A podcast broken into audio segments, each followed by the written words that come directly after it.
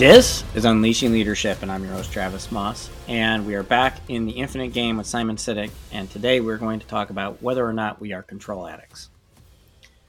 Leaders suffering from foundersitis, which we talked about a couple episodes ago, are categorically control addicts. They are acting in ways that bring them comfort. For the most part, they're looking for personal stability. Key being personal, it's about them they're using the business as a tool for their own vanity. It's like they want to create consistency and weathering for their own personal life, not for the business. They actually will leech the life out of the business and transpose that energy over to their personal life. You don't actually have to be a founder to be a control addict. Obviously, we've all had bosses or managers or even employees or team members or family members that are control addicts just we're kind of following the same thought as we started from a couple episodes ago. The scary thing, though, is being a control addict is just a natural self survival mechanism. control addicts, they, they do it, they, they're controlling because they don't like surprises. They don't like things they can't control. They get confused or frustrated or even depressed when things don't work out the way they were supposed to. In quotes, they're supposed to because everything's always supposed to be a certain way. They like to be able to predict what's going to happen tomorrow or next month because that's really how they're defining themselves. It's how they're projecting themselves. It's how they're comparing themselves. They like to show that they have control because that's where their self importance comes from. Look at my title. Look at who I am. I'm important. They're also finite thinkers. They're not very complex thinkers. They're, they're pretty finite. They're stuck in the complicated realm there's only one way to do this and there's one way to be involved. If they don't know everything, they can't move forward or they're going to tie stuff up in bureaucracy, stupid, you know, issues. They'll they'll take the smallest, most insignificant issue and make it basically a showstopper.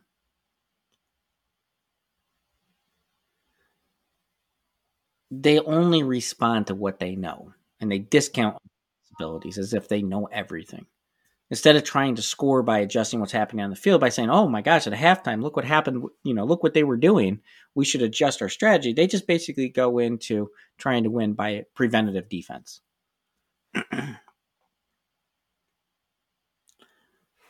like I said, it's a human condition. And the condition is driven by fear and greed. If you're a control addict and you say you're not afraid or you say you're not greedy, you're not aware of yourself and where the stuff is coming from because it comes from fear and greed. And I don't know how to cure it. But I found that it also travels with other personal issues like arrogance, foundersitis, narcissism, and of course, finite thinking. So there are people out there who brag. They're like, I'm a control addict. I love being a control addict. Okay. You're an arrogant SOB then. Lay off the control. Are you a narcissist? No, I'm not a narcissist. And stop being a control addict. Get yourself in line. Understand where you can contribute and how you can contribute and get out of the way. There's a difference, too, between a manager or a leader who is trying to solve a real problem, therefore, they have to take control for a period of time, and somebody who's an actual control addict. And sometimes we unfairly paint people as control addict. Oh, they're just being controlling. or they love to take over. Listen, there may be a situation where there's a team or an individual or uh, part of a company or something, or even in a family where somebody is inadequately running the company and doesn't have the skills to improve the situation. And it's really a dire situation. Somebody needs to step in and provide that support while they're rebuilding the system around the person or around new leadership to allow it to flourish in the future. There's a difference between responding to something that's not working and not actually looking forward to it, doing it almost begrudgingly, like, I'm here, I need to help you.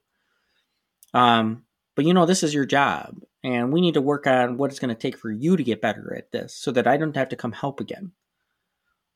There's a difference between that and somebody who is um, proactive and taking over something, even if you're doing a good job, and they just can't resist the impulse.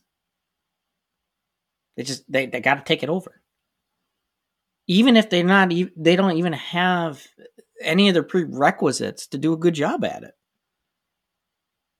The first one I talked about there, that's an obligation to help. It's my obligation to help you get to the next level. It's my obligation to help the team. It's my obligation to make sure that people don't get hurt because of a safety violation or a compliance issue. The other one is a calling to take over. Get out of the way. I can do it better myself. I don't need anybody else's help. I'll just do all the work myself.